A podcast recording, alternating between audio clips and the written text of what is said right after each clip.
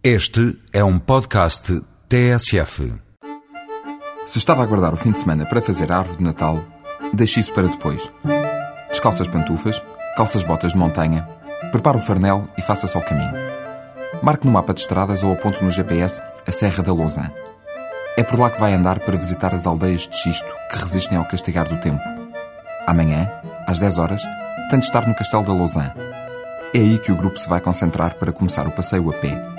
Vão ser 6 horas de caminhada, em 10 km de trilhos e picadas, passando pelas aldeias de Talasnal, Vaqueirinho, Chiqueiro e Casal Novo.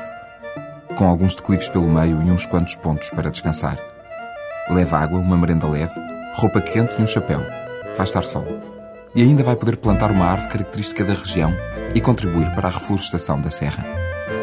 A noite vem cedo e quando a luz se vai, já o grupo deve estar em Góis, a 20 km da Lausanne, para o descanso dos guerreiros, para jantar e passar a noite.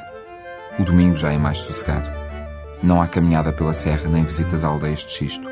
Em vez disso, vão fazer a rota do azeite e passar por alguns lagares tradicionais, com todas as etapas, da oliveira à dourada e aveludada delícia que tempera a cozinha. No Val do Rio Ceira vão assistir à apanha da azeitona.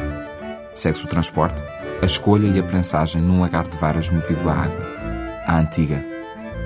Para acalmar o estômago vai haver uma valente tibornada, com bacalhau e batatas servida no lagar. E para animar o espírito, a música tradicional dá o tom. O passeio custa 78 euros por pessoa, para o fim de semana todo, mas também pode fazer as atividades em separado. Se quiser visitar aldeias de xisto no sábado, paga 10 euros. Para visitar lagares de azeite no domingo, paga 40. Mais informações pelo site www.transserrano.com. Thank you.